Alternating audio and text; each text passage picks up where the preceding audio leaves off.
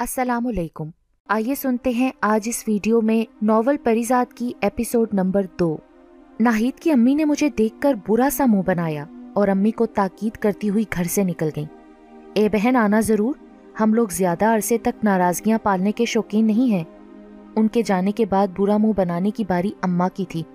ناہید اور ماجد کی بات طے ہو گئی ہے۔ اپنی بیٹی کی مگنی کا پیغام دینے آئی تھیں۔ یا شاید یہ جتانے کے لیے کہ تیری اس حرکت کے بعد بھی نا ان کی لاڈلی کے لیے محلے کے سب سے بڑے گھر سے رشتہ آیا ہے۔ تو نے تو ہمیں کہیں کا نہیں چھوڑا پریزاد میں اماں کی بڑبڑاہٹ نظر انداز کرتا ہوا اوپر اپنے کمرے کی جانب بڑھ گیا۔ میں اچھی طرح جانتا تھا کہ ایک دن یہ ہونا تھا، مگر پھر بھی نہ جانے کیوں ناہید کے رشتے کی خبر سن کر میرا تو دل بجھ سا گیا تھا۔ اگلے روز کالج میں ناساز نے میری یہ کیفیت بھانپ لی۔ کیا بات ہے پیارے؟ آج کچھ بجھے سے دکھائی دے رہے ہو؟ تو اس سے پہلے تم نے کب مجھے جلتے یا جگمگاتے دیکھا ہے؟ وہ میرے قریب آ کر بیٹھ گیا۔ جل تو رہے ہو اور بڑی شدت سے جل رہے ہو، مگر یہ جلن جگمگانے والی نہیں ہے، اندر ہی اندر راک کر دینے والی ہے۔ بتاؤ گے نہیں کب سے سلگ رہے ہو؟ میں نے اسے پھر ناہید والی ساری بات بتا دی۔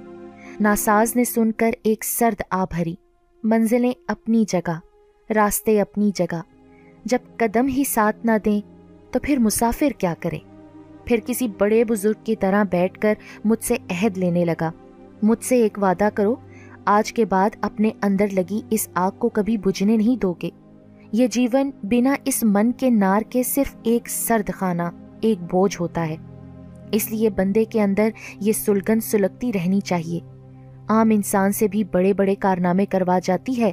یہ تڑپ ہے، یہ جلن۔ عام طور پر آدمی گیلی تیلی کی طرح ساری عمر سیلن سے بھری نم زندگی گزار دیتا ہے، مگر اسے جلن کے لیے ماچس کی رگڑ میسر نہیں آتی۔ اس لڑکی سے ناکام محبت نے تمہیں وہی رگڑ فراہم کر دی ہے۔ اب جل گئے ہو تو خود کو بجھنے مت دینا۔ اس وقت مجھے ناساز کی بات ٹھیک طرح سے سمجھ میں نہیں آئی تھی، مگر اس نے ٹھیک ہی کہا تھا۔ جب مقدر میں آخر کار فنا ہونا ہی لکھا ہوتا ہے تو پھر یہ بجھ بجھ کر اور سلک سلک کر جینا کیسا؟ تیز بھڑکتے ہوئے شولے کی طرح جل کر راکھ ہو جانے میں ہی مزہ ہے۔ میں بھی اس روز کے بعد کچھ ایسا جلا کہ میرے اندر سب کچھ بھسم ہو گیا۔ بس میں اور میری کتابیں، میری چھت اور آسمان پر رات کو چمکتے میرے دوست ستارے، یہی کچھ باقی رہ گیا تھا میری زندگی میں۔ اگلے سال کالج والوں نے رحم کھا کر ناساز کو سند دے ہی دی اور وہ اپنے گاؤں واپس جانے سے پہلے مجھ سے لپٹ کر رو پڑا۔ اپنا خیال رکھنا پیارے، اور مجھے بھول مت جانا۔ میں بھیگی پلکوں کے ساتھ ریلوے اسٹیشن پر اس کی گاڑی کو چھوٹتے ہوئے دیکھتا رہا اور بوجھل قدموں کے ساتھ گھر واپس آ گیا۔ کالج کے فائنل ایئر سے قبل ہی پہلے ابا اور پھر اماں یکے بعد دیگرے چل بسے اور مجھے پہلی بار یتیمی کا احساس اس وقت ہوا جب بھائیوں نے گھر کے خرچے میں ہاتھ بٹانے کا حکم صادر کر دیا۔ ان سب کی خواہش یہ تھی کہ میں یونیورسٹی میں داخلے کا ارادہ ترک کر کے کہیں کلرکی یا چپڑاسی کی سرکاری نوکری پکڑوں تاکہ میرا بوجھ ان کے کندھوں سے ہٹ جائے۔ مگر میں نے کسی نہ کسی طرح انہیں قائل کر ہی لیا کہ کسی سرکاری نوکری کے ملتے ہی میں تعلیم کا سلسلہ ترک کر دوں گا۔ تب تک میں شام سے رات تک تین چار ٹیوشنز پڑھا کر گھر کا خرچہ بانٹ سکتا ہوں۔ میں اب وہ پہلے والا ناکام اور نالائق طالب علم نہیں رہا تھا۔ ناساز کی لگائی ہوئی آگ کی بھٹی میں تب کر کندن ہو چکا تھا۔ کالج میں بھی فائنل میں میری تیسری پوزیشن آئی تھی۔ تعلیمی ادارے مجھے فخر سے اپنے ادبی پروگراموں اور مشاعروں میں مدعو کرتے تھے۔ میرا نام ایک ابھرتے ہوئے نوجوان شاعر کے طور پر شہر کے گلی کوچوں میں پھیل رہا تھا۔ لوگ میری سوچ اور لفظوں کی مدہ سرائی سے باز نہیں رہ پاتے تھے۔ ہاں اگر کچھ نہیں بدلا تھا، تو میری صورت دیکھتے ہی لوگوں کا وہ بے اختیار تاثر۔ جسے کوئی چھپا نہیں سکتا تھا۔ البتہ اب لوگوں کے رویے میں اتنی منافقت ضرور آ گئی تھی کہ بچپن میں وہ میرے منہ پر ہی ہنس دیتے تھے۔ مگر اب بڑے ہونے کے بعد وہ کہہ کہا، میرے پلٹ جانے کے بعد ان کے حلق سے برآمد ہوتا تھا۔ یونیورسٹی کے پہلے دو ہفتوں میں بھی اردو ڈپارٹمنٹ کی راہداریوں میں یہ کہہ کہا گونجتا رہا، جس کا میں اب عادی ہو چکا تھا۔ اپنے ڈپارٹمنٹ کے تعارفی کلاس میں جب مجھے لیکچر ہال کے ڈائس پر بلایا گیا تو آس پاس سے ہلکی ہلکی سرگوشیاں بلند ہونے لگیں۔ ارے، یہ تو پریزاد آئے ہائے، سارا مزہ کرکرا کر دیا۔ شاعری تو غزب کی کرتا ہے، مگر شخصیت توبہ توبہ۔ نہیں نہیں، یہ پریزاد نہیں ہو سکتا۔ یہ تو کسی فیکٹری کا فورمین لگتا ہے۔ میں یہ ساری سرگوشیاں اور فکرے سنتے ہوئے ان کے درمیان سے چلتا ہوا ڈائس پر آ گیا۔ کلاس پر ایک سکوت سا تاری ہو گیا۔ میں نے اپنا نام بتانے کے بعد کسی لمبی چوڑی تمہید کی بجائے صرف دو مصروں پر اکتفا کیا۔ کس سے میری الفت کے جو مرکوم ہے سارے۔ آ دیکھ، تیرے نام سے موسوم ہے سارے۔ شاید یہ ظرف ہے جو خاموش ہوں اب تک، ورنہ تو تیرے عیب بھی معلوم ہے سارے۔ سب جرم میری ذات سے منسوب ہے محسن۔ کیا میرے سوا اس شہر میں معصوم ہے سارے؟ میں اپنی بات ختم کر کے ڈائس سے اتر آیا۔ گزرتے دنوں کے ساتھ میری کلاس نے میری بصورتی کے ساتھ سمجھوتا کر لیا تھا، پر میں خود اپنے اس بے چین اور بے قرار دل کا کیا کرتا؟ کبھی کبھی تو میرا من کرتا کہ کوئی تیز دھار خنجر لے کر اپنا سینہ چیر ڈالوں اور خود اپنے ہاتھوں سے اپنا یہ روگی دل نکال کر اس کے اتنے چھوٹے چھوٹے ٹکڑے کر دوں کہ پھر کبھی کوئی ٹکڑا سینے میں جڑنے نہ پائے۔ مگر پھر میرا صدا کا نادان دل مجھ سے سوال کرتا ہے کہ آخر اس کی خطا ہی کیا تھی؟ صرف اتنی کہ کوئی اسے بھی کبھی پیار بھری ایک نظر سے دیکھ لے؟ صرف ایک نظر محبت سے بھری، خلوص سے پر، میرا اس ایک نظر کے لیے ہر احساس پاک تھا۔ بس ایک لمحہ ہی مجھے ساری زندگی کے بدلے درکار تھا۔ بس ایک پل جب کوئی مجھے اپنا مان لے کیا یہ خواہش، یہ تمنا، یہ آس اسی قدر گراں، مشکل یا ناممکن اور جائز تھی کہ میں اس کے اپنے اندر جاگ اٹھنے پر ساری زندگی خود کو ہی ملامت کرتا رہوں، خود کو مار ڈالوں؟ آخر یہ دنیا ایسی ہر نظر خوبصورتوں کے لیے کیوں بچا رکھتی ہے؟ کیا مجھ جیسوں کے لیے قدرت کے کشکول میں ایسی ایک نظر کی بھی بھیک نہیں تھی؟ میرے بس میں ہوتا تو میں اس دنیا کے تمام خوبرو مردوں کو کسی دور سات سمندر پار جزیرے میں قید کر دیتا۔ یا کاش ہمارے یہاں دیگر فیشنوں کی طرح خوبصورت ماسک چہرے پر چڑھا کر باہر نکلنے کا رواج ہوتا، تو میں اپنے لیے اس دنیا کا سب سے پیارا اور خوبصورت ماسک بنوا لیتا۔ اور پھر کبھی اسے اپنے چہرے سے نہ اتارتا۔ اس روز بھی میں یونیورسٹی کی ایک سنسان راہداری سے گزرتے ہوئے کچھ ایسے ہی بے سروپا خیالات کی یلکار کا شکار تھا۔ کہ اچانک مجھے اپنے عقب میں کسی لڑکے کی آواز سنائی دی۔ مسٹر پریزاد، میں نے رک کر دیکھا۔ انگریزی ڈپارٹمنٹ کا ایک ہینڈسم لڑکا حسام اپنے دو تین کلاس فیلوز کے ساتھ میری جانب بڑھ رہا تھا۔ اسی گروپ میں ایک شولہ جوالا قسم کی لڑکی جینز اور کھلی شرٹ میں ملبوس ان کے ساتھ میرے قریب آ کر کھڑی ہو گئی۔ آپ اردو ڈپارٹمنٹ کے پری زاد ہیں نا؟ میرا نام حسام ہے۔ یہ باسط اور یہ ہماری دوست لبنا ہے۔ ہم تینوں انگلش ڈپارٹمنٹ سے ہیں۔ جی فرمائیے۔ حسام کے بجائے لبنا بولی۔ دراصل ہمیں آپ کی مدد چاہیے۔ ہم شیکسپیئر کا پلے اسٹیج پر پرفارم کرنا چاہتے ہیں۔ مگر ہمیں اجازت اسی صورت میں ملی ہے کہ ڈرامے کا ایک شو اردو زبان میں ترجمے کے ساتھ بھی پیش کیا جائے۔ کیا آپ ہمارے لیے ڈرامے کا ترجمہ کر دیں گے؟ میں نے ان تینوں کے متجسس چہروں پر نظر ڈالی۔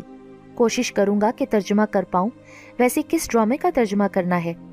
وہ تینوں تو خوش ہو گئے اور بات سے جلدی سے بولا اتھیلو ٹھیک ہے، آپ لوگ مجھے تین چار دن کی مہلت دیں، میں ترجمہ کر کے آپ لوگوں کو اطلاع دے دوں گا ان تینوں نے خوش ہو کر نعرہ لگایا، گریٹ!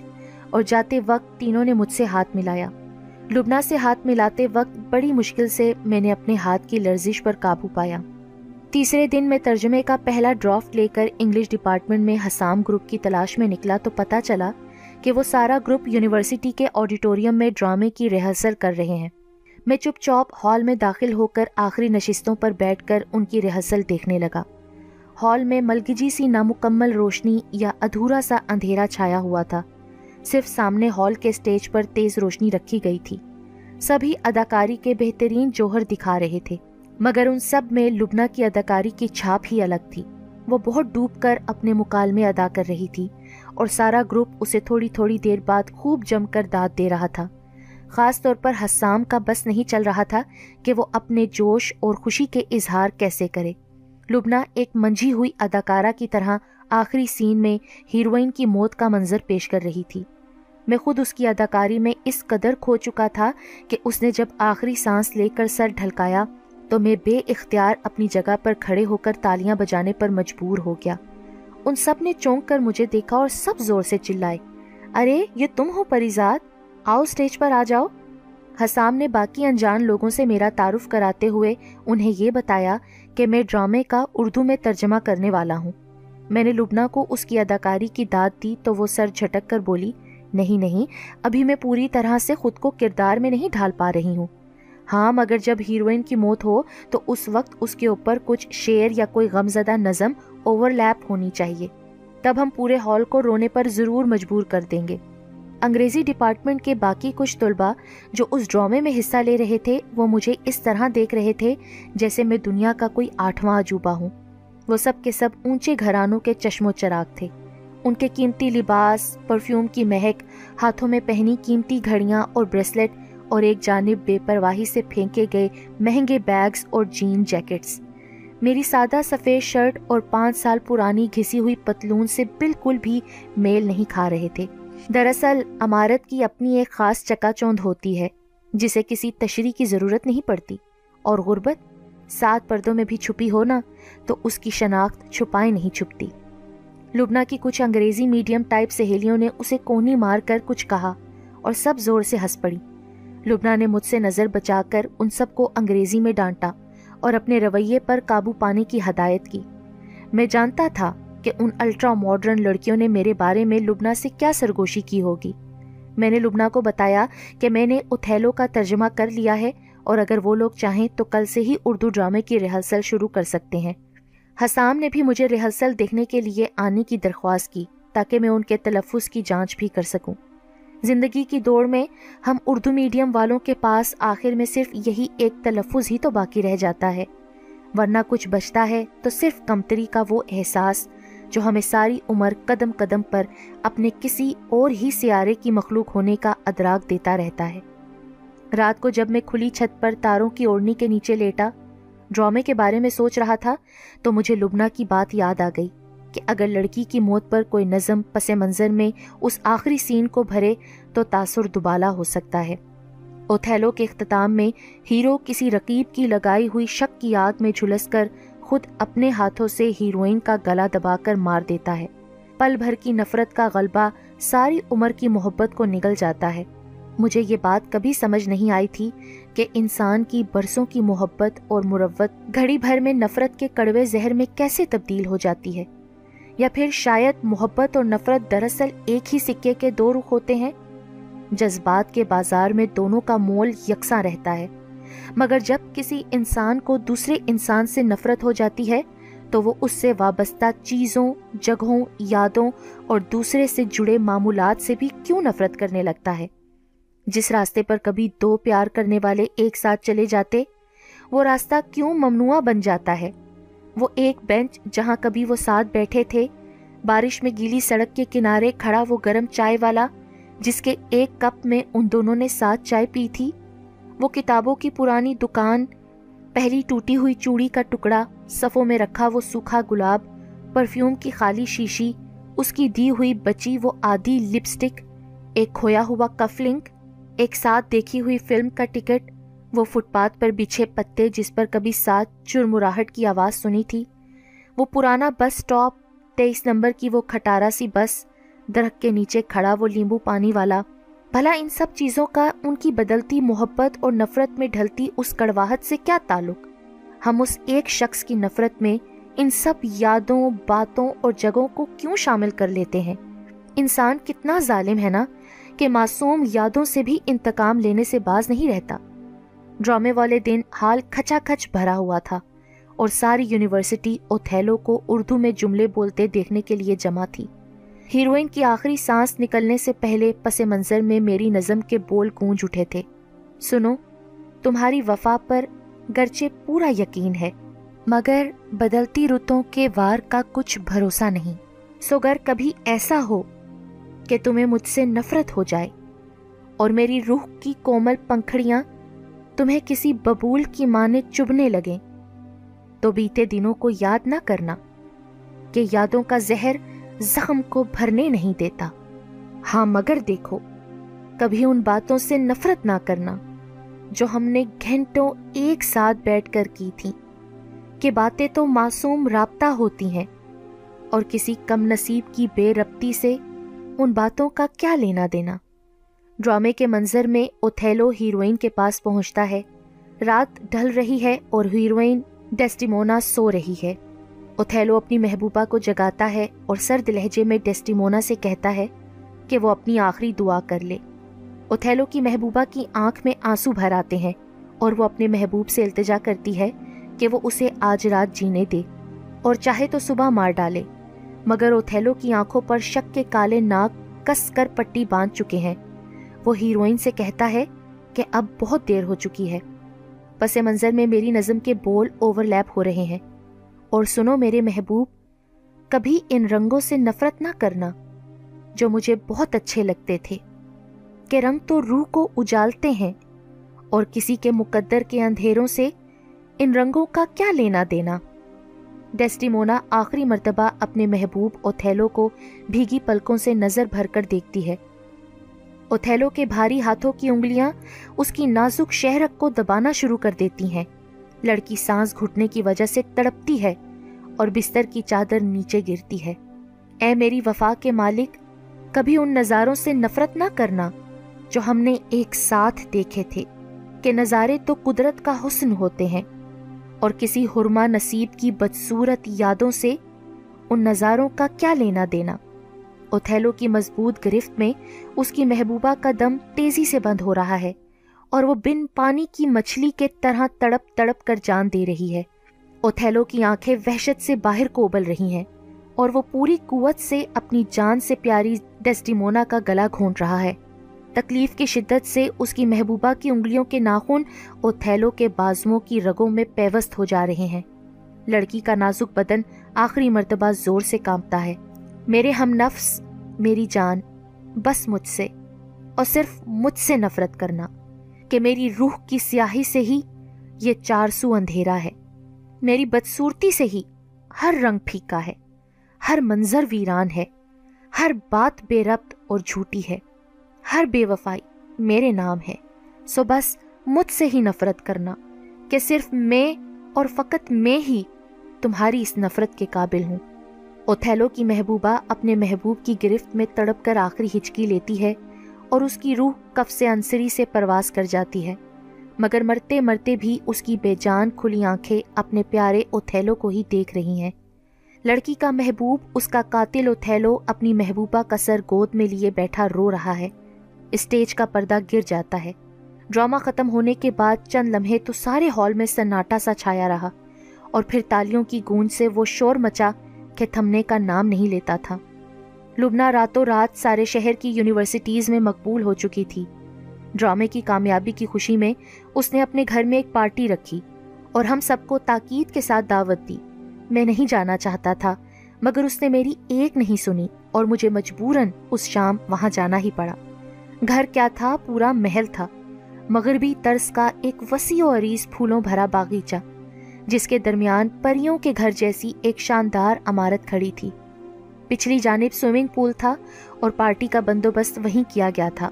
موسیقی کا اہتمام بھی تھا اور جدید اصلاح میں کہے جانے والے ڈی جیز لڑکے لڑکیوں کی فرمائش پر دھنے بدل بدل کر بجا رہے تھے۔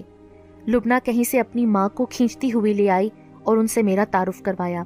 قیمتی ساڑی میں ملبوس، سونے اور ہیرے سے لدی پھدی اس عورت نے مجھے غور سے دیکھا اور ہونٹ سکیڑ کر کہا خوب، تو یہ ہے پریزاد انٹرسٹنگ میرا جی چاہا لبنا کے کان میں دھیرے سے کہوں کہ ایسے جانے کتنے مناظر میں اردو فلموں میں دیکھ چکا ہوں جہاں امیروں کی محفل میں غریب کو اس کی حیثیت یاد دلائی جاتی ہے۔ پھر مجھے خود اپنی سوچ پر ہنسی آ گئی۔ اتنے میں میرے عقب سے ایک بہکی ہوئی آواز بلند ہوئی۔ آہ، تو یہ ہے مسٹر پریزاد، جن کی شاعری ڈرامے میں ڈب کی گئی تھی۔ بھائی واہ! لبنا کیا اداکاری کی تھی تم نے؟ میں نے پلٹ کر دیکھا، ایک پکی عمر کا موٹا سا شخص آہستہ آہستہ ڈگمگاتے قدموں سے ہماری جانب چلا آ رہا تھا۔ لبنا نے تعارف کروایا کہ یہ سیٹھ عابد ہیں، ان کے خاندانی دوست۔ وہ شخص لبنا سے کافی حد تک بے تکلف ہونے کی کوشش کر رہا تھا، یا پھر یہ نشے کا کمال تھا۔ میں ایک جانب ہٹ کر کھڑا ہو گیا تاکہ لبنا کو فرصت ملے تو میں اسے اجازت لے کر وہاں سے نکل جاؤں۔ سیٹھ عابد کھانا لے کر پلٹا تو اس کی نظر پھر مجھ پر پڑ گئی اور وہ میری طرف چلا آیا۔ اور جناب، کیا مصروفیات ہیں آج کل؟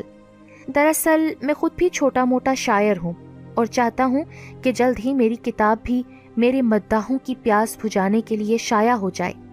مگر کیا کروں؟ یہ کاروبار اور دھندا ہی جان نہیں چھوڑتا۔ سیٹھ عابد نے وہیں کھڑے کھڑے اپنی دو چار غزلیں مجھے سنائیں۔ جنہیں سن کر میں نے شکر کیا کہ اس کی کتاب ابھی تک شائع نہیں ہوئی۔ سیٹھ عابد اپنی دھن میں مگن بولے جا رہا تھا۔ لبنا تمہاری شاعری کی بڑی تعریف کرتی ہے۔ میں چاہتا ہوں کہ تم میری شاعری کی نوک پلک سوار کر اسے بھی ایسا بنا دو کہ وہ لبنا کے معیار پر پوری اتر جائے۔ میں نے حیرت سے سیٹ عابد کی طرف دیکھا۔ صاف ظاہر تھا کہ وہ چاہتا تھا کہ میں اپنی شاعری اس کی کتاب کے لیے اسے دے دوں۔ سیٹ عابد نے میری آنکھوں میں جھانکا۔ اور اس کام کے لیے میں تمہیں ایک خطیر رقم دینے کو بھی تیار ہوں۔ لبنا بتا رہی تھی کہ تم ٹیوشنز پڑھا کر اپنی پڑھائی کا خرچہ پورا کرتے ہو۔ میں تو اپنے غصے پر قابو نہیں رکھ سکا۔ معاف کیجیے گا عابد صاحب، زندگی میں ہر چیز بکاؤ نہیں ہوتی۔ عابد تنزیہ انداز میں مسکرایا۔ غلط، آج کل سب بکاؤ مال ہے۔ اور جس محفل میں آج تم کھڑے ہو نا، ان عمرہ کے لیے یہ شاعری یہ خوبصورت لفظ ان کی ایک شام بہلانے کے کام آ سکتے ہیں، مگر اس سے زیادہ نہ ان کے پاس وقت ہوتا ہے، نہ فرصت کہ وہ روزانہ تمہیں بلا کر تمہارے فن سے محظوظ ہو سکیں۔ میں تو پھر بھی تمہارے الفاظ، تمہاری سوچ اور تمہارے خیالات کی بہت اچھی قیمت لگا رہا ہوں۔ وقت ملے تو ٹھنڈے دل سے سوچ لینا۔ میں نے بڑے بڑے قلم کاروں کے مسودے، ردی کے بھاؤ بکتے دیکھے ہیں۔ میں لبنا سے اجازت لے کر واپس چلا آیا۔ جب انسان کے پاس دولت کی بہتات ہونا، تو اس کے اندر کا کباڑیا دکاندار کیوں جاگ جاتا ہے؟ کیا یہ سبھی امیر ایک جیسے ہوتے ہیں؟ مگر لبنا تو ان جیسی نہیں ہے۔ میں نے ہمیشہ اس کی آنکھوں میں اپنے لفظوں کے لیے خاص احترام دیکھا تھا۔ میرا بھولا دل ایک بار پھر راہ بھٹکنے کے بہانے ڈھونڈ رہا تھا۔ اگلے دن لبنا نے مجھے یونیورسٹی میں چپ اور اداس دیکھا، تو اسے لگا کہ میں گزشتہ شام اس کی ماں کے سلوک سے دل برداشتہ ہوں۔ اس نے مجھ سے معذرت کی، مگر میں نے اسے تسلی دی کہ میں اس سلوک کا عادی ہوں۔ مگر لبنا کی سیاہ جھیل سی آنکھوں میں اداسی اتر آئی۔ مجبوراً اس کا دل بہلانے کے لیے مجھے اردو فلموں والی مثال دہرانی پڑی کہ اس کی پارٹی میں آنے سے پہلے میں نے درجن بھر ایسی فلمیں دیکھ کر خود کو پہلے ہی ذہنی طور پر تیار کر لیا تھا۔ البتہ بس ایک کمی رہ گئی تھی کہ وہاں کوئی بڑا سا پیانو نہیں پڑا ہوا تھا۔ جس پر بیٹھ کر ایسی سچویشن میں غریب لڑکا ہیروئن کے لیے گانا گاتا ہے۔ میری بات سن کر لبنا زور سے ہنس پڑی۔ یوں لگا جیسے تیز بارش میں دھوپ نکل آئی ہو۔ مگر میں لبنا سے چاہتے ہوئے بھی یہ نہیں کہہ پایا کہ فلموں میں پیانو پر گانے والا ہیرو ہیرو ہوتا ہے۔ جو مردانہ وجاہت اور خوبصورتی سے مالا مال ہوتا ہے۔ جبکہ میں اگر پیانو پر گانے کے لیے بیٹھ بھی جاتا تو میری وجہ سے سارا منظر دھندلا ہو جاتا۔ جب چہرہ ہی دھول سے اٹا ہو تو آئینہ کیا کرے؟ اور پھر چند دن بعد لبنا نے اچانک یونیورسٹی آنا بند کر دیا۔ میں نے اس کے سب دوستوں سے پوچھا، مگر کسی کو کچھ پتا نہیں تھا۔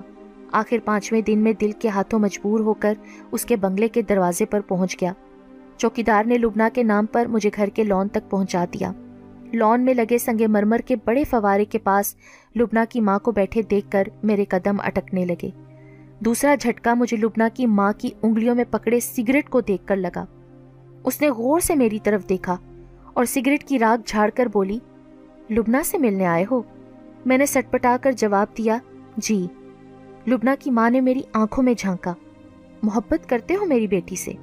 مجھے لگا جیسے کسی نے میرے قدموں کے نیچے سے زمین کھینچ لی ہو۔ لبنا کی ماں کی آنکھیں مجھے اپنے جسم سے پار ہوتی ہوئی محسوس ہو رہی تھیں۔ لبنا کی ماں کی بات سن کر چند لمحے کے لیے میں گنگ ہی رہ گیا۔ وہ مجھے غور سے دیکھتی ہوئی بولی، جواب دو، کیا میں غلط کہہ رہی ہوں؟ تمہارے چہرے پر صاف لکھا ہے کہ تم لبنا سے محبت کرتے ہو۔ اس کی شدید محبت میں مبتلا ہو۔ میں کوئی جواب نہ دے سکا۔ پھر شاید انہی کو میری حالت پر ترس آ گیا۔ اندر چلے جاؤ، وہ ڈرائنگ روم میں آ چکی ہوگی۔ میں تیز تیز قدم اٹھاتے ہوئے اندر کی جانب بڑھ گیا۔ لبنا ڈرائنگ روم کی کھڑکی کے قریب اداس سی کھڑی تھی۔ مجھے دیکھ کر وہ ایک پھیکی سی مسکراہٹ مسکرائی۔ آؤ پریزاد کیسے ہو؟ میں نے چھوٹتے ہی سوال پوچھا۔ آپ اتنے دن سے یونیورسٹی کیوں نہیں آئی سب ٹھیک تو ہے نا؟ لبنا نے میری طرف دیکھنے سے گریز کیا۔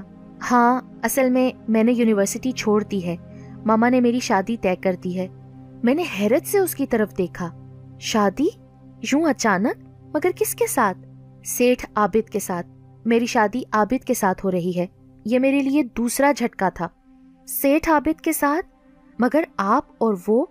میرا مطلب ہے آپ کے لیے اس شخص سے کہیں زیادہ بہتر انتخاب موجود تھے۔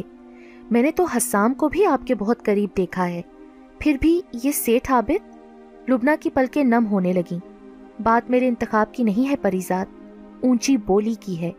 جو بھی میرے لیے اونچی بولی لگائے گا، میرا ہاتھ اس کے ہاتھ میں تھما دیا جائے گا۔ سیٹھ عابد کی بولی پندرہ کروڑ کی تھی۔ میری نیلامی میں اس سے اونچی بولی کسی اور نے نہیں دی، لہٰذا مجھے عابد کے نام کر دیا گیا۔ مجھ سے برداشت نہ ہوا اور میں بول پڑا، بولی کسی اور نے نہیں دی؟ بولی طوائفوں کی لگتی ہے لبنا جی۔ شریف گھرانوں کی لڑکیاں تو رخصت ہوتی ہیں عزت کے ساتھ۔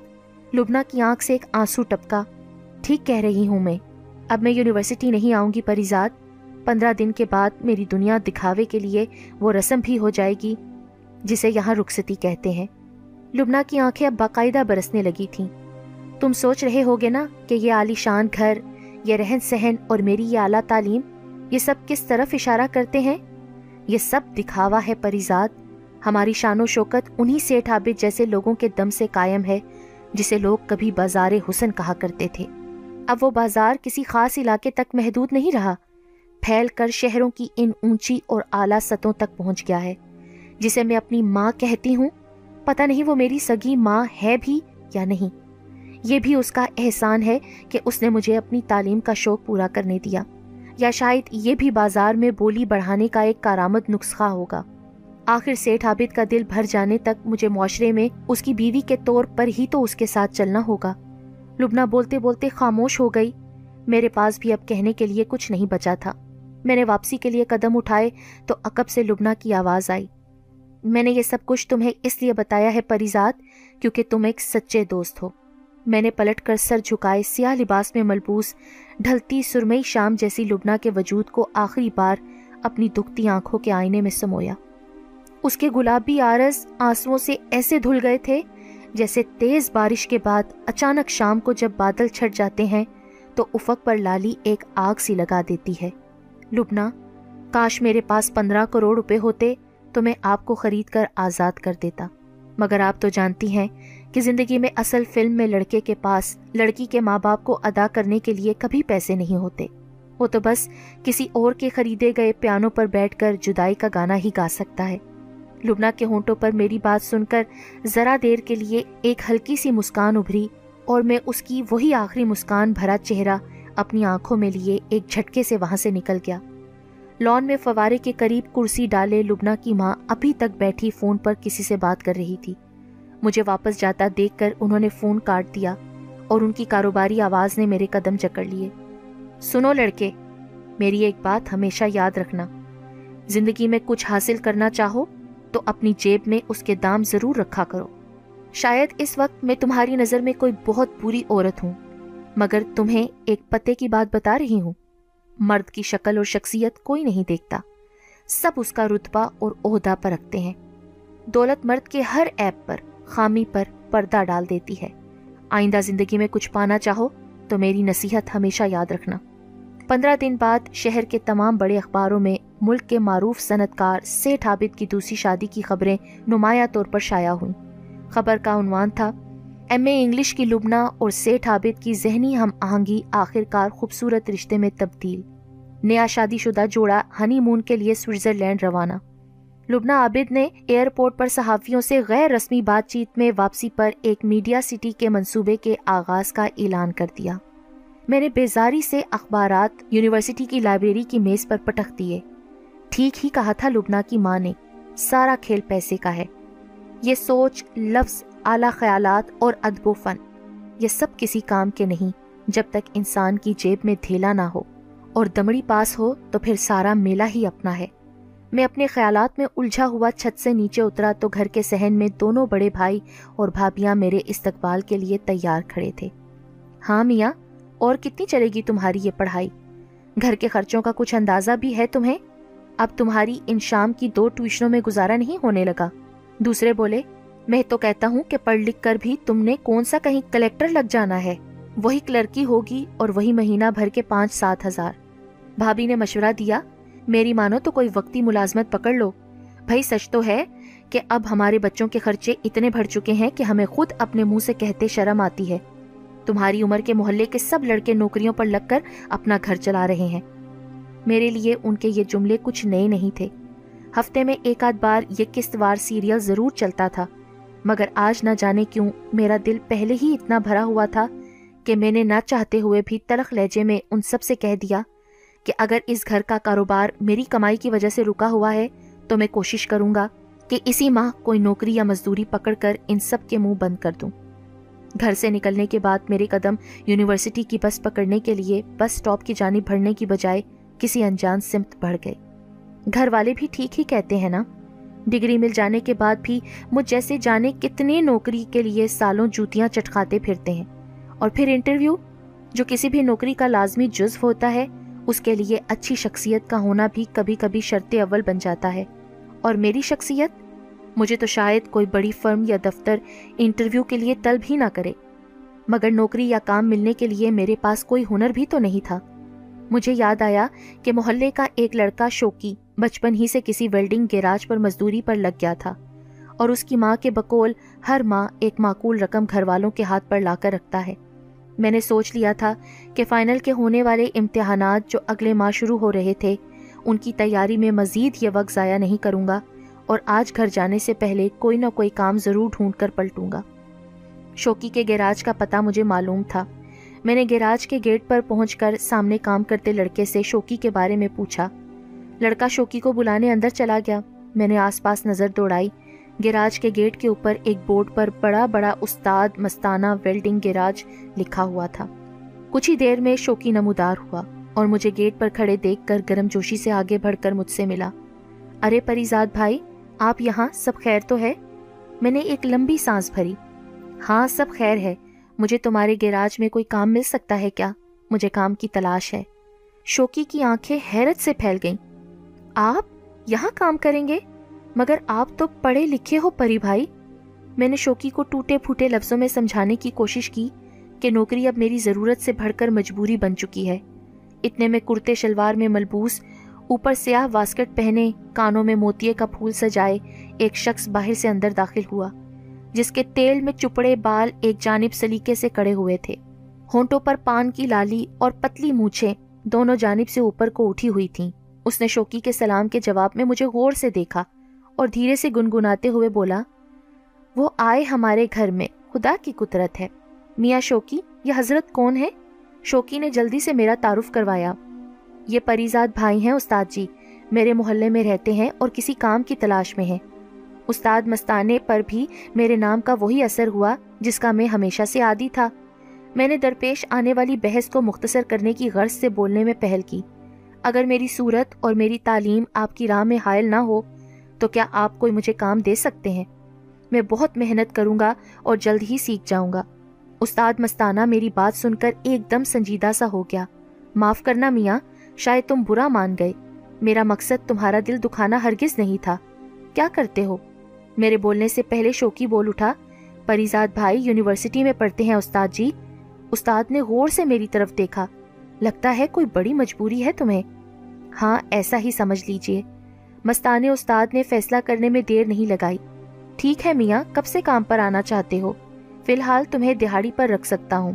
میں نے آستین چڑھا لی۔ آج ہی سے استاد جی۔ دیر گئے رات میں گھر واپس پہنچا تو حسب معمول میرا انتظار کیے بنا سب سو چکے تھے۔ میں نے اپنی زندگی کی پہلی مزدوری کی دہاڑی کے روپے برامدے میں پڑی چوکی پر رکھ دیے۔ اور صبح سویرے منہ اندھیرے پھر سے اٹھ کر گیراج چلا گیا۔ استاد مستانہ اپنے مزاج کا ایک الگ ہی بندہ تھا۔ فلموں میں کام کرنے کا شوق اسے لڑکپن میں ہی اس کے گاؤں سے شہر تو کھینچ لایا تھا، لیکن قسمت نے اداکار کی بجائے مستری بنا ڈالا۔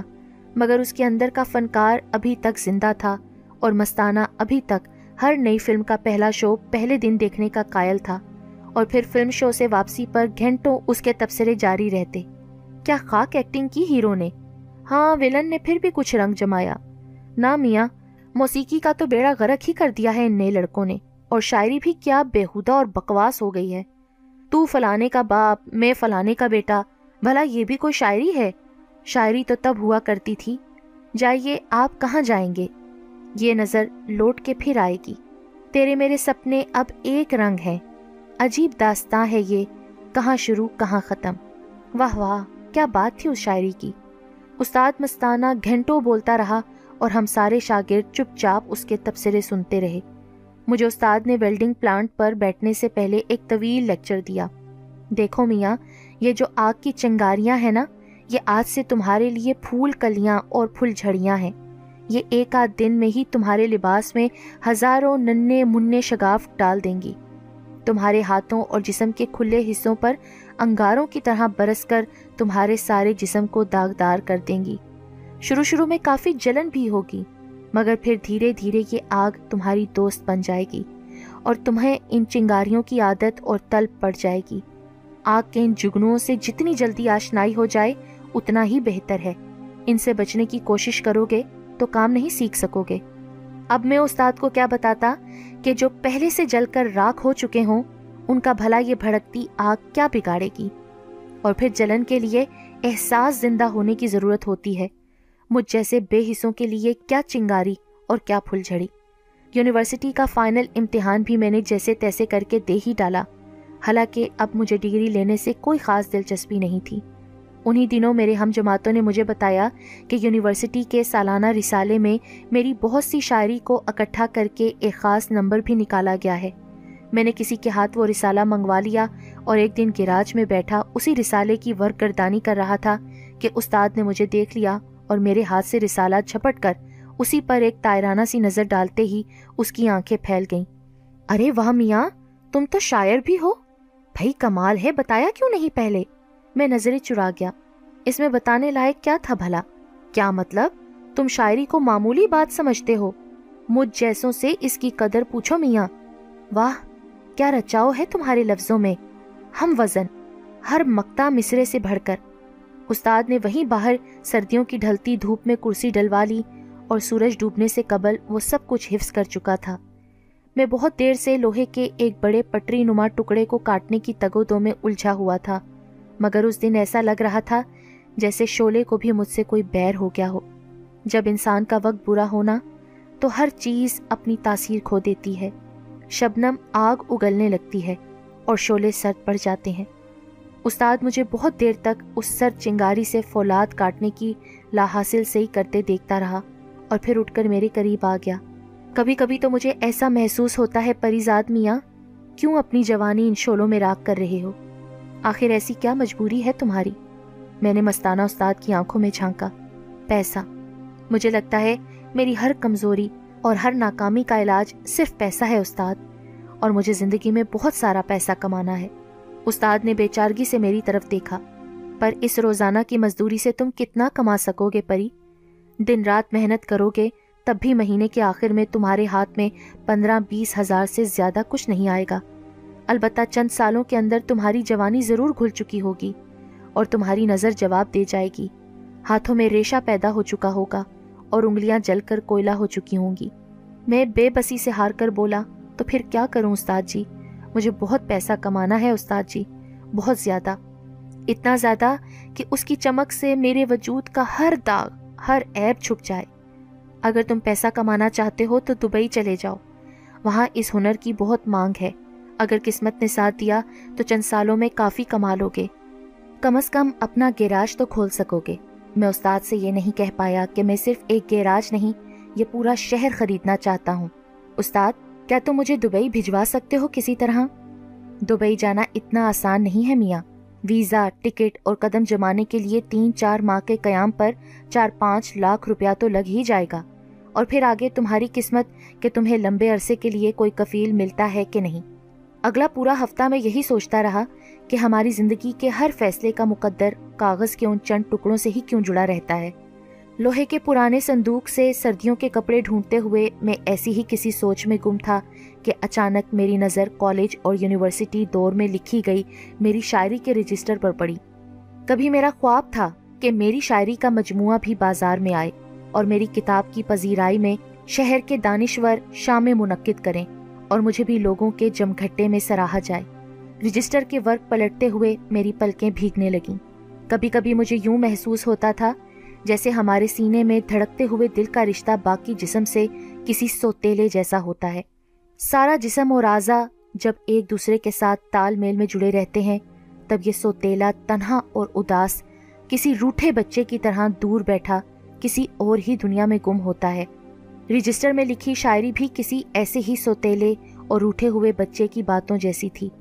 اگلے روز میں عابد گروپ آف کمپنیز کے گیٹ پر کھڑا تھا۔ پہلے تو چوکیدار نے میرا حلیہ دیکھتے ہی مجھے صاف منع کر دیا۔ مگر جب میں نے اپنے نام کی پرچی انگریزی میں لکھ کر اس کے حوالے کی کہ وہ ایک بار اندر استقبالیے پر جا کر اسے اندر بھجوا دے۔ اگر انکار ہوا تو میں گیٹ سے ہی واپس لوٹ جاؤں گا۔ تو چند لمحے سوچنے کے بعد وہ اندر چلا گیا۔ مجھے اندر بلا لیا گیا اور ایک گھنٹے بھر انتظار کے بعد میں سیٹ عابد کے دفتر میں اس کے سامنے کھڑا تھا۔ سیٹ عابد نے سگار کا ایک لمبا سا کش لیا اور تنزیہ انداز میں بولا، کیوں؟ میں نے کہا تھا نا، اس دنیا میں ہر چیز بکاؤ ہے۔ بس ٹھیک قیمت لگانے والا ہونا چاہیے۔ تو بولو، کتنی قیمت رکھی ہے تم نے اپنی اس شاعری کی؟ میں نے اپنا رجسٹر اس کے سامنے میز پر رکھ دیا۔ مجھے دبئی کا ٹکٹ اور ویزے کا خرچہ چاہیے، اگر آپ دے سکیں تو۔ سیٹ عابد نے رجسٹر اٹھا کر کسی دکاندار کی طرح اسے پہلے تولا۔ اور پھر ورک گردانی کی۔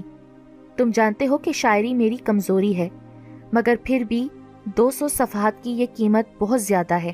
میں نے اس کباڑیے کو غور سے دیکھا۔ آپ چاہیں تو بطور قرض مجھے یہ رقم دے دیں اور اسٹامپ لکھوا لیں کہ میں کسی خاص مدت کے بعد آپ کو یہ پیسے واپس لوٹا دوں گا۔ شاعری البتہ ہمیشہ کے لیے آپ ہی کی رہے گی۔ سیٹھ عابد کے ہونٹوں پر جمی تنزیہ مسکراہٹ مزید گہری ہو گئی۔ واپس لوٹا بھی سکو گے؟ یا دبئی جا کر غائب ہو جاؤ گے۔ چلو ٹھیک ہے، میرا سیکیٹری تم سے شاعری کے حقوق کے بارے میں کچھ دستاویزات پر دستخط کروا لے گا۔ تمہارا دبئی کا ٹکٹ اور ویزا میرے ذمہ رہا۔ میں واپسی کے لیے پلٹ کر دروازے تک پہنچا ہی تھا کہ اس کی آواز دوبارہ سنائی تھی لبنا اب کبھی کبھی تمہاری شاعری کی تعریف کرتی ہے۔ مجھے امید ہے تم نے اس رجسٹر میں لکھی شاعری اسے نہیں سنائی ہوگی۔ میں نے دروازے کا ہینڈل گھمایا آپ بے فکر رہیں، یہ نظمیں اور غزلیں کسی کے کانوں تک نہیں پہنچی اور آج کے بعد یہ میرے حافظے سے بھی ہمیشہ کے لیے مٹ جائیں گی۔ میں دروازہ کھول کر باہر نکل گیا۔ مستانہ استاد حسب معمول اپنا چھوٹا سا ریڈیو کانوں سے لگا کر کھڑا تھا، اور عالمگیر کی آواز کے ساتھ سر دھن رہا تھا۔ مجھے دل سے نہ بھلانا، چاہے روکے یہ زمانہ۔ مجھے دیکھتے ہی وہ بولا، آؤ میاں، آؤ، کہیں تم بھی اپنے استاد کو بھلا تو نہیں دو گے؟ دیکھ رہا ہوں کہ آج کل تمہارا دل گیراج کے کام میں نہیں لگتا۔ ناغے بھی بلا ناغا کرنے لگے ہو۔ میں نے استاد کا ہاتھ پکڑ کر اسے اپنے قریب بٹھا لیا۔ استاد جی میرے دبئی جانے کا بندوبست کر دو۔ ٹکٹ اور ویزا لگوا لیا ہے میں نے۔ وہاں تمہاری کوئی جان پہچان ہے تو بتاؤ۔ استاد کے ہاتھ سے ریڈیو نیچے گر گیا۔ اس نے جھپٹ کر مجھے سینے سے لگا لیا۔ واہ، خوش کر دیا پیارے۔ میں جانتا تھا کہ تم ایک دن ضرور کچھ کر کے دکھاؤ گے۔ کب جانا ہے؟ میرا دور کا ایک برخوردار رہتا ہے وہاں۔ میں آج ہی اسے فون کر دیتا ہوں، تم اسی کے ساتھ رہو گے۔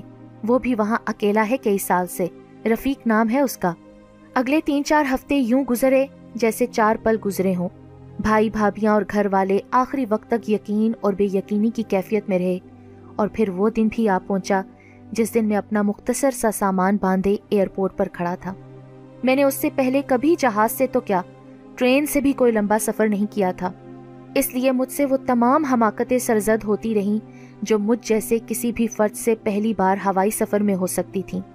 جہاز نے دبئی ایئرپورٹ پر لینڈ کیا اور میں گھنٹہ بھر بعد باہر نکلا تو بہت انتظار کرنے کے باوجود مجھے رفیق کہیں نظر نہیں آیا۔ ایئرپورٹ سے باہر جانے کی سوچ ہی رہا تھا کہ اچانک کسی نے میرے کندھے پر ہاتھ رکھا۔ میں چونک کر پلٹا۔ آنے والا شخص مجھے کڑی نظروں سے گھور رہا تھا۔ جعلی ویزے پر دبئی آئے ہو، جانتے ہو اس کی سزا کیا ہے؟ اس شخص کی بات سن کر چند لمحوں کے لیے تو میں گنگ ہی رہ گیا۔ پل بھر میں ہی آنے والے حالات کی ایک جھلک نے میرے ہوش اڑا کر رکھ دیے۔ دیار غیر میں گرفتار ہونے والے پھر مشکل سے ہی دوبارہ سلاخوں کے پار نکل پاتے ہیں۔ سیٹھ عابد جیسے شخص سے کچھ بھی توقع کی جا سکتی تھی۔ ہو سکتا ہے اس نے ہمیشہ کے لیے میرا بندوبست کرنے کی غرض سے مجھے جعلی ویزا ہی لگوا کر دیا ہو۔ میں نے ہمیشہ اس کی آنکھوں میں اپنے لیے ایک عجیب سی نفرت دیکھی تھی۔ وہ ویسی نفرت نہیں تھی جو باقی سارے لوگ میری بدصورتی کی وجہ سے مجھ سے محسوس کرتے تھے۔ یہ عداوت تو کچھ الگ ہی تھی۔ مجھے یاد ہے، جب میں اپنا ویزا لگا پاسپورٹ سیٹ عابد کے دفتر سے اٹھانے کے لیے گیا تو اس نے عجیب سی نظروں سے مجھے دیکھتے ہوئے کہا تھا لبنا تمہاری شاعری کی بڑی عاشق ہے۔ سچ پوچھو تو اگر میں نے تمہیں دیکھ نہ رکھا ہوتا تو ضرور تمہیں اپنے رقیبوں میں شمار کر لیتا۔ اب میں اسے کیا بتاتا کہ رقیب ہونا میرا نصیب ہوتا، تو پھر بات ہی کیا تھی؟ مگر بہرحال سیٹ عابد میرے الفاظ کا رقیب تو تھا، اور اس کے لیے اتنی رقابت بھی کافی تھی۔ میں چپ چاپ کھڑا اپنی گرفتاری کا انتظار کر رہا تھا کہ اچانک وہ شخص زور سے ہنس پڑا۔ او یار، تم سنجیدہ ہی ہو گئے؟ مجھے پہچانا نہیں، رفیق ہوں میں۔ استاد مستانے کا دور کا بھانجا۔ میں نے چونک کر غور سے دوبارہ اسے دیکھا۔ استاد کے بتائے ہوئے حلیے سے تو یکسر مختلف تھا۔ رفیق میری الجھن سمجھ گیا۔ ارے یار، استاد نے مجھے پندرہ سال پہلے دیکھا تھا جب میں فیکا ہوا کرتا تھا۔ ایک کمزور لاگر اور ناکارا سا منہ بسورتا لڑکا۔ مگر یہ دبئی ہے پیارے۔ اچھے اچھوں کی کایا پلٹ دیتا ہے۔ اب مجھ ہی کو دیکھ لو۔ رفیق نے جیب سے اپنی اور استاد کی ایک ساتھ کھینچی ہوئی پرانی بلیک اینڈ وائٹ تصویر نکالی۔ وہ واقعی بہت بدل گیا تھا۔ عربی لباس، اونچا قد، بھرا ہوا جسم اور رنگت، کون کہہ سکتا تھا کہ وہی پرانا فیکا ہے جو چند سال پہلے پاکستان سے دبئی کے اس صحرا میں قسمت آزمائی کے لیے اترا ہوگا۔ میں نے شکایت کی، بہت اچھا استقبال کیا تم نے، جان ہی نکال کر رکھ دی تھی میری۔ وہ زور سے ہنسا، معاف کرنا یار، مذاق اپنی پرانی عادت ہے۔ ویسے تم ایئرپورٹ کے اس کونے میں جس طرح سہمے اور ڈرے ہوئے چھپے کھڑے تھے تمہیں دیکھ کر کوئی بھی یہ سوچ سکتا تھا کہ تم غیر قانونی طریقے سے دبئی آئے ہو۔ ہم دونوں گیٹ نمبر سترہ کے سامنے والے بڑے ستون کے پاس کھڑے تھے۔ دبئی آنے سے پہلے فون پر رفیق کے ساتھ یہی جگہ ملنے کے لیے طے ہوئی تھی۔ ایئرپورٹ پر ایک نہ ختم ہونے والی بھیڑ تھی۔ بھانت بھانت کے لوگ، مرد و زن کا ایک سیلاب، جہاں کسی کو کسی کی طرف دیکھنے یا اس پر دھیان دینے کی فرصت ہی نہیں تھی۔ ہر کوئی اپنے آپ میں گم، کسی انجانی منزل کی طرف رواں تھا۔ مجھے ایک عجیب سا احساس ہوا۔ خود کو گم کر دینے کے لیے ہمیشہ کسی جنگل یا ویرانے کی ضرورت نہیں ہوتی۔ انسانوں کا ہجوم بھی خود کو کھو دینے کے لیے بڑا کارآمد ثابت ہوتا ہے۔ رفیق میرے منع کرنے کے باوجود میرا سامان اٹھا کر ایئرپورٹ سے باہر نکل آیا اور وہ مجھ سے عمر میں تین چار سال ہی بڑا ہوگا، مگر اس وقت وہ میرے لیے ایک مکمل بزرگ کا روپ دھارے مجھے مختلف نصیحتیں کر رہا تھا۔ یہاں کے عربی لوگ بڑے مغرور اجڑ اور جاہل ہوتے ہیں۔ انہیں خود کو دوسروں سے برتر سمجھنے کا خپت ہے۔ اس لیے ان کے منہ لگنے سے پرہیز کرنا۔ ورنہ یہ اپنے بندے کا قصور ہوتے ہوئے بھی تمہیں کو خطاوار سمجھیں گے اور اگلے جہاز میں بٹھا کر تمہیں واپس پاکستان روانہ کر دیں گے۔ مجھے بھی ایک عمر ہو گئی ہے ان کے یہ ناز نخرے اٹھاتے اور ان کا یہ خپت برداشت کرتے۔ گالی ان کی زبان پر آتے دیر نہیں لگتی اور اپنے علاوہ دوسری سبھی اقوام کو یہ اپنا خادم تصور کرتے ہیں۔ خاص طور پر ہم مزدور طبقہ دار لوگوں کو۔ تو ہر پل ان کا غلام بن کر ہی یہاں گزارا کرنا پڑتا ہے۔ لہٰذا دماغ ہمیشہ ٹھنڈا رکھنا۔ رفیق نہ جانے کیا کچھ کہتا رہا اور میں حیرت سے صحرا میں سجے اس شہر کو دیکھتا رہا، جسے دیکھ کر نہ جانے کیوں؟ مجھے پہلے ہی نظر میں یہ احساس ہوا تھا جیسے چند بدوؤں نے صحرا میں چلتے چلتے کچھ دیر کھیل تماشے کے لیے اونچی عمارتوں اور کشادہ سڑکوں کا یہ میلہ سجایا ہے۔ ابھی تھوڑی دیر میں شام ہو جائے گی تو وہ بدو اپنے خیموں سمیت یہ نقلی شہر بھی اکھاڑ کر چلتے بنیں گے۔ جیسے ساحل پر کھیلنے والے بچے دن بھر گیلی ریت سے گھروندے بنا کر انہیں خشک کرتے ہیں اور پھر شام کو جب ان کی مائیں واپسی کے لیے آواز لگاتی ہیں تو وہ جاتے جاتے پیروں سے اپنا ہی بنایا شہر مسمار کر کے چلے جاتے ہیں۔ مجھے دبئی بھی ایسے چند شرارتی بچوں کا بنایا ہوا عارضی سا شہر لگ رہا تھا۔ رفیق مجھے جس عالی شان اور لمبی سی گاڑی میں لیے چوڑی سڑکوں پر تیزی سے دوڑے جا رہا تھا، میں نے اس گاڑی کے ڈیش بورڈ پر ہاتھ پھیر کر رفیق سے کہا، گاڑی تو بڑی کمال ہے، اپنی ہے یا؟ رفیق نے زوردار کہکا لگایا، فی الحال نہیں، مگر ایک دن اپنی بھی ہو جائے گی۔ میرے مالک کی گاڑی ہے پیارے، ہم تو صرف ڈرائیور ہیں، مالک کی ڈرائیوری کر کے روزی کماتے ہیں۔ گاڑی مختلف راستوں سے ہوتی ہوئی کسی رہائشی علاقے میں داخل ہو گئی، جہاں اونچی اونچی عمارتوں میں بہت سارے چھوٹے فلیٹس بنے ہوئے تھے۔ رفیق اسی علاقے میں رہتا تھا۔ ہم اس کے چھوٹے سے مگر صاف ستھرے فلیٹ میں داخل ہوئے تو اس نے فوراً چائے کا پانی چولہے پر چڑھا دیا۔ فریج میں کھانے پینے کا سارا سامان پڑا ہے۔ کھانا گرم کر کے کھا لینا، مجھے کچھ دیر میں واپس جانا ہوگا۔ مالک سے صرف دو گھنٹے کی چھٹی لے کر آیا ہوں۔ رات کو باقی باتیں ہوں گی۔ رفیق لپک جھپک چائے کی پوری پیالی دو گھونٹ میں حلق سے اتار کر وہاں سے چلتا بنا۔ بہت کھلے دل کا لڑکا تھا رفیق۔ بالکل استاد مستانہ کی طرح۔ مجھے وہ سب یاد آئے تو میں ایک دم اداس ہو گیا۔ میں نے زندگی میں کبھی گھر سے باہر اور اتنی دور وقت نہیں گزارا تھا۔ ہم انسان بھی کتنے زود فراموش ہوتے ہیں نا۔ ذرا سی دوری ہمیں ماضی کا ہر عذاب بھلا کر پھر اسی ماضی کو یاد کر کے آہیں بھرنے پر مجبور کر دیتی ہے۔ جب میں اپنے گھر میں تھا تب بھی وہاں میں نے کون سے اچھے دن دیکھے تھے۔ مگر آج چند ہزار میل کا فاصلہ طے کرتے ہی مجھے اسی گھر اور اپنی گلیوں کی یاد ستانے لگی تھی، جہاں مجھے ہر پل کسی نئی ذلت کا سامنا رہتا تھا۔ ہر ایک دن ہمیں یہ سب کچھ چھوڑ ہی جانا ہوتا ہے۔ تو پھر ہم ان در و دیوار، راستہ، شجر اور آس پاس کے ماحول اور رشتوں سے اتنا جڑ کیوں جاتے ہیں کہ ذرا سی دوری خود ہمیں توڑ کر رکھ دیتی ہے۔ یہ دنیا اگر عارضی پڑاؤ ہے تو اپنے ساتھ عارضی پن کا احساس لے کر کیوں نہیں آتی؟ اگلے ایک ڈیڑھ ہفتے میں رفیق نے بھاگ دوڑ کر کے مجھے ایک تعمیراتی کمپنی کے ذریعے کام پر لگوا دیا۔ فی الحال میرے پاس تین ماہ کا کام کرنے کا ویزا تھا، مگر رفیق نے وعدہ کر رکھا تھا کہ وہ اپنے مالک سے میری سفارش کروا کر اسے سال بھر کے ویزے میں تبدیل کروا دے گا۔ اور اگر میں نے محنت اور ایمانداری سے کام جاری رکھا تو اس مدت میں سال با سال توسیع بھی ہوتی رہے گی۔ مجھے ایک زیر تعمیر عمارت کے پندرہویں منزل میں ویلڈنگ پلانٹ پر کام کرنے کی مزدوری ملی تھی۔ میں اور رفیق صبح سویرے اپنے اپنے کاموں پر نکل جاتے اور رات گئے ہماری واپسی ہوتی تو عام طور پر ہم دونوں ہی تھکن سے اس قدر چور ہوتے کہ ہمیں بات کرنا بھی کسی بھاری بوجھ اٹھانے کی مانند لگتا تھا۔ مہینہ بھر بعد جب مجھے میری پہلی تنخواہ ملی تو میری آنکھوں سے آنسو نکل آئے۔ اپنے مالک کی سال بھر کی کمائی سے بھی کچھ زیادہ روپے میری مٹھی میں بند تھے۔ مگر مجھے سمجھ نہیں آ رہا تھا کہ میں ان پیسوں کا کروں گا کیا۔ اس روز رفیق کو بھی تنخواہ ملی تھی، لہٰذا شام کو اس خوشی میں وہ مجھے دبئی دکھانے کے لیے اپنے مالک کی گاڑی مانگ لایا۔ دبئی کی ڈھلتی شام میں تبدیل ہوتی رات، رنگ اور نور کی برسات۔ ہر چہرہ دھلا ہوا، ہر عمارت جگمگاتی سی۔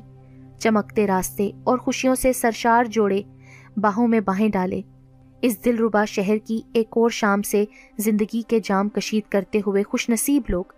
زندگی صرف سانس لینے کا نام نہیں ہے، اس بات کا احساس مجھے اس شام ہوا۔ ہر سانس سے زندگی نچوڑ لینے کو جینا کہتے ہیں۔ مگر ہم جیسے مردہ دل کیا خاک جیا کرتے ہیں؟ رفیق نے مجھے یوں گمسم بیٹھے دیکھا تو چپ نہ رہ سکا۔ کیا بات ہے شہزادے؟ کہاں کھو گئے ہو؟ دبئی دیکھو، شہر کی رونقیں دیکھو۔ میں نے چڑھ کر اسے جواب دیا ایک تو تم مجھے یہ شہزادہ نہ کہا کرو۔ مجھے لگتا ہے باقی سب کی طرح تم بھی میرا مذاق اڑا رہے ہو۔ رفیق نے مجھے غور سے دیکھا۔ تم تو واقعی برا مان گئے۔ اچھا چلو میں تمہارا دل بہلانے کے لیے دبئی کے سب سے بڑے کلب میں لے چلتا ہوں۔ ویسے تو وہاں کا داخلہ ٹکٹ ہی ہم دونوں کی سال بھر کی کمائی سے زیادہ کا ہے۔ مگر میرے مالک کی وجہ سے ہم سے کوئی ٹکٹ نہیں پوچھے گا۔ میں نے حیرت سے رفیق کو دیکھا۔ کیوں؟ تمہارے مالک کی جان پہچان ہے کلب والوں سے۔ رفیق زور سے ہنس پڑا۔ ارے نہیں، وہ کلب بھی میرے مالک کا ہی ہے۔ نہ صرف یہ کلب، بلکہ ایسے نہ جانے کتنے کلب اور ہوٹل ہیں میرے مالک کی کمپنی کے پاس۔ کوئی حساب نہیں ہے اس کی دولت کا۔ کہتے ہیں کہ آج اگر وہ اپنا ہر کام اور کاروبار بند کر کے ہاتھ پر ہاتھ رکھ کر گھر میں بیٹھ جائے اور آئندہ ساری زندگی روزانہ لاکھوں دھرم اڑاتا رہے، تب بھی اس کی نسلیں تا قیامت ایش کرتی رہیں گی۔ رفیق اپنے مالک کے بارے میں بتاتا رہا اور گاڑی ساحل کے کنارے دوڑتی ہوئی ایک عظیم و شان کلب میں داخل ہو گئی۔ میرے لیے یہ سب کچھ ایک تلسم جیسا تھا۔ کئی منزلہ عمارت کے لیے ہر منزل پر کار پارکنگ بنائی گئی تھی اور ہر منزل کسی الگ کھیل یا تفریح کے لیے مخصوص تھی۔ عمارت کے اندر ہی hotel, restaurant, swimming pool, golf اور snooker clubs, shopping plaza cinema theatre, جوئے خانہ، بار رقص گاہیں کیفے اور نہ جانے کیا کچھ آباد تھا۔ کلب کیا تھا؟ پورا ایک شہر تھا، جسے پچاس منزلہ عمارت میں سمو دیا گیا تھا۔ چھت پر فلکی نظام اور مختلف سیاروں اور ستاروں کو دیکھنے والا ایک پورا ہال بنایا گیا تھا، جہاں بڑی بڑی دیو ہیکل دوربینوں کے ذریعے چاند ستاروں کا معائنہ کیا جا سکتا تھا۔ انسان کی حوث بھی لامحدود ہے۔ ساری زمین تسخیر کرنے کے بعد اب اس کی نظر چاند اور ستاروں پر رہتی ہے۔ اچھا ہے قدرت نے ہر انسان کی طبی زندگی اور موت کا ایک پیمانہ مقرر کر رکھا ہے۔ ورنہ اس حضرت انسان سے کچھ بعید نہیں تھا کہ وہ فلک اور فرش کو ملانے والی کوئی لفٹ ایجاد کر کے خود اپنا حساب کتاب کروانے عرش پر جا اترتا۔ کلب میں نوجوان جوڑوں کی بہتات تھی۔ پب اور بار اتنے پرہجوم تھے کہ تل دھرنے کو جگہ نہ تھی۔ جوئے خانوں اور بڑے کیسینوں کے باہر انتظار کرنے والوں کی لمبی قطاریں ہاتھ میں ٹوکن لیے کھڑی تھیں۔ میں نے رفیق سے جب اس حیرت کا اظہار کیا کہ یہ کلب تو کسی طور ایک اسلامی ملک کا حصہ نہیں لگ رہا، تو رفیق نے حسب معمول ایک جاندار کہکا لگایا اور سچ اسلامی ملکوں میں کلب نہیں ہوا کرتے۔ دبئی ایک کاسموپولیٹن شہر ہے۔ یہاں تمہیں ہر مذہب کا پیروکار ملے گا۔ یہ اب اس پیروکار کی مرضی ہے کہ وہ اپنے مذہب کو کس حد تک برتتا ہے۔ عابد اور زاہدوں کے لیے مسجدیں کھلی ہیں اور رندوں کے لیے شراب خانے۔ وہ کہتے ہیں نا رند کے رند رہے ہاتھ سے جنت نہ گئی۔ تو بس وہی معاملہ یہاں بھی ہے۔ کلب کی ہر منزل پر حسن کا جلوہ اس کثرت سے بکھرا ہوا تھا کہ اسے اپنی محدود بسارت میں سمیٹنا کسی بھی انسان کے لیے ناممکن تھا۔ رفیق مجھے کیسینوں کے اندر لے گیا اور میں وہاں پیسے کی ریل پیل دیکھ کر چکرا ہی تو گیا۔ مذہب انسان کو جس چیز سے منع کرتا ہے، جانے اس عمل کو قدرت انسانوں کے لیے اسی قدر پرکشش کیوں بنا دیتی ہے؟ شاید یہی گناہ اور ثواب کا بنیادی فلسفہ ہے، اور اسی جبر پر سزا جزا کا سارا دار و مدار ہوتا ہے۔ مگر فی الحال تو اس کلب میں لوگ پانسے پھینک رہے تھے، اور کمار بازی کے نشے میں مسرور سزا اور جزا کا ہر فلسفہ بھلا کر بس ان لمحوں کو جی رہے تھے جو انہیں میسر تھے۔ مسئلہ تو مجھ جیسوں کا تھا، جو گناہ کرتے وقت ثواب کی طرح کنجوسی کر جاتے اور کار ثواب بھی ڈر ڈر کر کسی گناہ کی طرح کرتے ہیں۔ ہم کیسینوں سے باہر نکل رہے تھے کہ اچانک کلب میں ایک ہلچل سی مچ گئی۔ سبھی عملہ ایک دم چاکو چوبند ہو گیا اور محافظوں کی دوڑیں لگ گئیں۔ پتا چلا کہ کلب کا مالک اور رفیق کا آقا بہروز کریم وہاں آ چکا ہے۔ میں بھی رفیق اور باقی سارے نوکروں کے ساتھ ایک جانب قطار میں کھڑا ہو گیا۔ بہروز حال میں داخل ہوا تو چاروں طرف سناٹا سا چھا گیا۔ وہ ڈھلتی عمر کا ایک دیدہ زیب شخص تھا۔ مغربی لباس میں ملبوس، ہاتھ میں ہوانا کا قیمتی سگار ہیرے سے جڑی ٹائی پین اور کف لنکس امریکی ڈیزائنر سوٹ اور میچنگ جوتے، آنکھوں میں ایک عجیب سی وحشت اور اداسی۔ کھویا کھویا سا وہ شخص واقعی کسی عظیم سلطنت کا سلطان لگ رہا تھا۔ جیسے دولت ہر کسی کو راس نہیں آتی، ویسے ہی امیری بھی ہر کسی کے ساتھ نہیں جچتی۔ میں نے بہت سے امیروں کو فقیروں سے بدتر شخصیت لیے پھرتے دیکھا تھا، مگر بہروز کریم پر عمارت ٹوٹ کر برستی محسوس ہو رہی تھی۔ اس کے ارد گرد سٹاف مینیجرز اور محافظوں کا ایک ہجوم تھا۔ مگر پھر بھی وہ کلب کے نوکروں کے سلام کا جواب خندہ پیشانی سے دیتے ہوئے آگے بڑھتا رہا۔ رفیق نے مجھے بتایا کہ جس رات بہروز اپنے کسی ہوٹل یا کلب کا دورہ کرتا ہے، وہ رات وہاں کے عملے کے لیے شب برات بن جاتی تھی، کیونکہ اس رات ان سب کو ایک ماہ کی تنخواہ کے برابر بونس ملتا تھا اور اس مخصوص کلب کی ہر منزل پر موجود سبھی فرد بہروز کے مہمانوں کے طور پر بھرتے جاتے تھے۔ ان کا ہر بل، ہر خرچہ بہروز کی طرف سے ادا کیا جاتا تھا۔ بار میں جام کے جام لنڈھائے جاتے اور کیسینوں میں ہر فرد کو ہزاروں ریال مالیت کے ٹوکن مفت فراہم کیے جاتے تھے۔ سبھی کے لیے دعوت عام ہوتی تھی۔ میں حیرت سے رفیق کی یہ ساری رام کہانی منہ کھولے سن رہا تھا کہ اچانک بہروز ہمارے قریب سے گزرا تو رفیق نے جلدی سے اسے سلام کیا۔ بہروز نے مسکرا کر جواب دیا، تو رفیق نے موقع غنیمت جان کر تیزی سے میرا ہاتھ پکڑ کر مجھے کھینچ کر قطار میں آگے کر دیا۔ یہ میرا دوست ہے پریزاد مالک، کچھ دن پہلے ہی پاکستان سے آیا ہے یہاں مزدوری کرنے کے لیے۔ اس کا سلام بھی قبول کیجیے۔ بہروز نے مسکرا کر میری طرف دیکھا۔ کیا نام بتایا تم نے؟ میں چپ رہا۔ رفیق نے جلدی سے میرا نام دہرایا۔ پریزاد مالک، بہروز کی مسکراہٹ گہری ہو گئی۔ خوب! اسے کام نہ ملے تو فیکٹری کے مینیجر مصطفیٰ کے پاس بھیج دینا۔ بہروز مختصر سی بات کر کے آگے بڑھ گیا اور میں حیرت سے رفیق کو دیکھتا رہا۔ تمہارا مالک تو اردو بول لیتا ہے۔ رفیق نے ہنس کر جواب دیا، دبئی میں سبھی عربی نہیں بولتے۔ میرے مالک ہندوستانی مسلمان ہیں۔ تقسیم کے بعد ان کے ماں باپ یہاں دبئی میں آ کر بس گئے تھے۔ ہم پاکستانی اور ہندوستانی نوکروں سے وہ اردو میں ہی بات کرتے ہیں۔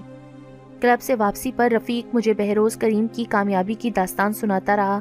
کہ کیسے کامیابی کی سیڑھیاں طے کرتے کرتے آج وہ دبئی کے بزنس ورلڈ کے آسمان کا تارا بن چکا تھا۔ بہروز کریم کی اس افسانوی کامیابی سے متعلق بہت سی پراسرار کہانیاں بھی مشہور تھیں۔ مثلا یہ کہ وہ اپنے دشمنوں کو کبھی معاف نہیں کرتا اور اس کے اس وجی چہرے کے پیچھے ایک صفاق شخص چھپا ہوا ہے جو اپنی کامیابی کی راہ میں آنے والی ہر شہ کو تہس نہس کر دیتا ہے۔ رفیق بہروز کے بارے میں بولتے بولتے اچانک سٹیرنگ پر ہاتھ مار کر زور سے ہنس پڑا۔ دیکھ لو پریزاد پیارے، تمہیں جس نام سے اتنی چڑ ہے، آج وہی نام میرے مالک سے تمہارے تعارف کا سبب بن گیا۔ ورنہ بہروز صاحب نے آج تک کسی کا نام پلٹ کر دوبارہ نہیں پوچھا۔ وہ کہتے ہیں نا، خدا نے دنیا میں ہر چھوٹی سے چھوٹی چیز کا بھی کوئی مقصد ضرور رکھا ہے۔ تو بھائی، مجھے تمہارے نام کا مقصد آج صاف نظر آ رہا ہے۔ گھر پہنچنے کے بعد بھی ساری رات میں بہروز کریم کے بارے میں سوچتا رہا۔ کوئی انسان آخر اتنی بے تحاشا دولت کا کیا کرتا ہوگا؟ دولت مندوں کے دن بھی تو ہم غریبوں کی طرح چوبیس گھنٹے کے ہی ہوتے ہیں۔ وہ بھی ہماری طرح سوتے جاگتے ہیں۔ تو پھر باقی بچے ہوئے چند گھنٹوں کے لیے کس کے پاس کارون کا خزانہ اور کس کے ہاتھ خالی کشکول کیوں ہوتا ہے؟ اگلے دن رفیق مجھے فیکٹری ایریا میں لے گیا۔ مینیجر مصطفیٰ ایک سخت کیر اور اکھڑ مزاج مصری تھا۔ جو سوائے کام کی بات کے دوسری کوئی بات کرنا پسند نہیں کرتا تھا۔ اس نے رفیق کو سر سے پیر تک گھورا اور عربی میں کچھ کہا۔ اتنے سالوں میں یہاں رہتے رہتے رفیق کی عربی بھی کافی رواں ہو چکی تھی۔ رفیق نے عربی میں ہی میری طرف اشارہ کر کے کچھ کہا۔ مصطفیٰ نے میرے کاغذات طلب کیے اور پانچ منٹ بعد ہی ہم اس کے کمرے سے باہر کھڑے تھے۔ رفیق نے میرے کندھے پر ہاتھ مار کر کہا، چل پیارے، تیرا کام تو بن گیا۔ یہ مینیجر تھوڑا ٹیڑھا آدمی ہے، مگر ہے مالک کا خاص بندہ۔ اب یہ تمہارے سارے انتظامات یوں چٹکی بجانے میں کر دے گا، میں نے اسے مالک کا حکم پہنچا دیا ہے۔ اس دن مجھے ایک اور بات پتا چلی کہ بہروز کریم کی سلطنت میں تو سینکڑوں ایسی گاڑیاں ہیں جن میں سے ایک رفیق چلاتا ہے۔ خوش قسمتی سے رفیق کچھ عرصے تک بہروز کریم کے ذاتی دفتر کی گاڑی چلاتا رہا تھا۔ اس لیے بہروز کو رفیق کا چہرہ یاد رہ گیا ہوگا۔ پانچ روز بعد مجھے رفیق نے مصطفیٰ کے دستخط سے فیکٹری کا ایک حکم نامہ تھما دیا۔ مجھے خاصی معقول تنخواہ پر فیکٹری کی رات کی شفٹ میں کام پر لگا دیا تھا۔ کام کچھ مشکل نہیں تھا، بس لوہے اور دیگر خام مال کا کمپیوٹر میں اندراج کرنا تھا اور سپلائی کے وقت چارٹ بنانا تھا۔ میں رات بھر فیکٹری میں ڈیوٹی دیکھ کر صبح گھر واپس پہنچتا تو رفیق جانے کی تیاری میں ہوتا۔ ہم ایک ساتھ چائے کا ایک ایک کپ حلق سے نیچے انڈیلتے اور میں سونے کے لیے اپنے کمرے کی جانب پھٹ جاتا۔ میری راتیں جاگنے اور دن سونے لگے تھے۔ ان دنوں مجھے عجیب سا احساس ہوا۔ کہ رات کو انسان کی شخصیت یکسر بدل جاتی ہے۔ دن کا اجالا ہماری بہت سی اندیکھی صلاحیتوں کو خواب دیدہ کر دیتا ہے۔ شام ڈھلنے کے بعد ہم زیادہ رومان پرور، شفاق اور کسی حد تک نڈر بھی ہو جاتے ہیں۔ یا شاید مختلف شخصیات پر اس دن اور رات کے بھید کا کچھ مختلف اثر ہوتا ہوگا۔ میں فیکٹری میں اپنا کام رات کے پہلے پہر میں ہی مکمل کر لیتا تھا۔ پھر میں ہوتا اور صحرا کا تاروں بھرا آسمان میرے ساتھ رات بھر باتیں کرتا رہتا۔ میں گھر سے آئے ہوئے خطوں کا جواب نہیں دیتا تھا۔ البتہ ہر ماہ ایک معقول رقم گھر ضرور بھیج دیتا تھا۔ اس رات بھی میں گھر سے آیا اور ایک خط دیکھ رہا تھا کہ فیکٹری کے پچھلے حصے میں کچھ کھٹ پٹ کی آوازیں سنائی تھیں۔ میں تیزی سے پیچھے کی جانب لپکا۔ چند پرانے مزدور کچھ لوہے کی پیٹیاں ایک گودام میں سنبھال کر رکھ رہے تھے۔ میں نے ان سے تفصیل پوچھنا چاہی تو فورمین نے مجھے جھڑک دیا، مگر میں خاموش بیٹھنے والا نہیں تھا۔ میں نے انہیں تمبی کی کہ اگر انہوں نے میری بات نہ مانی تو میں صبح ہوتے ہی مینیجر مصطفیٰ کو اطلاع دے دوں گا۔ اتنے میں پیچھے سے مصطفیٰ کی آواز گونجی۔ میں یہی ہوں، تمہیں کہیں جانے کی ضرورت نہیں ہے۔ اور آج تو تمہارا آف تھا، تم یہاں کیا کر رہے ہو؟ ہم یہ ساری گفتگو انگریزی میں کر رہے تھے۔ سچ تو یہ ہے کہ مصطفیٰ کو وہاں دیکھ کر میں پریشان ہو گیا تھا۔ آج میری واقعی چھٹی تھی، مگر ایک ساتھی کے بیمار ہونے کی وجہ سے مجھے اچانک ڈیوٹی پر آنا پڑا۔ میں نے مصطفیٰ کو بتایا کہ شفٹ انچارج کے طور پر میری ڈیوٹی ہے کہ میں ہر چیز کا باقاعدہ اندراج کروں۔ مصطفیٰ نے میری بات لاپرواہی میں ٹال دی۔ ٹھیک ہے، تم نے اپنا فرض پورا کیا۔ اب تمہارے انچارج کی حیثیت سے میں تمہیں یہ حکم دے رہا ہوں کہ تم واپس اپنی جگہ پر جا کر بیٹھ جاؤ اور خاموشی سے صبح تک اپنی شفٹ ختم کر کے چپ چاپ واپس گھر چلے جانا۔ مصطفیٰ کی آواز کھردری اور لہجہ بہت سخت تھا۔ میں نے اس وقت ان سب سے بحث کرنا مناسب نہیں سمجھا۔ مگر میں نے سوچ لیا تھا کہ کسی بھی طرح بہروز کریم تک یہ اطلاع ضرور پہنچاؤں گا، چاہے اس کا انجام کچھ بھی ہو۔ بہروز ہفتے میں ایک آدھ بار اس فیکٹری کا دورہ بھی کرتا تھا اور پھر چھٹی کی رات جب میں نے احاطے کے باہر بہروز کریم کے اسکواڈ کی گاڑیاں رکتے دیکھا تو میں تیزی سے ہال کے گیٹ پر آ کر کھڑا ہو گیا۔ مصطفیٰ بھی بہروز کے ساتھ ساتھ چلتا ہوا اسے کام کے بارے میں کچھ تفصیلات بتا رہا تھا۔ مجھے راستے میں کھڑے دیکھ کر مصطفیٰ کے ماتھے پر بل پڑ گئے۔ جب وہ لوگ راہداری میں میرے قریب سے گزرے تو میں نے اچانک آگے بڑھ کر بہروز کریم کو براہ راست مخاطب کر کے کہا، مجھے آپ سے کچھ ضروری بات کرنی ہے جناب۔ بہروز نے پلٹ کر میری طرف دیکھا، اس کے ماتھے پر بل پڑ گئی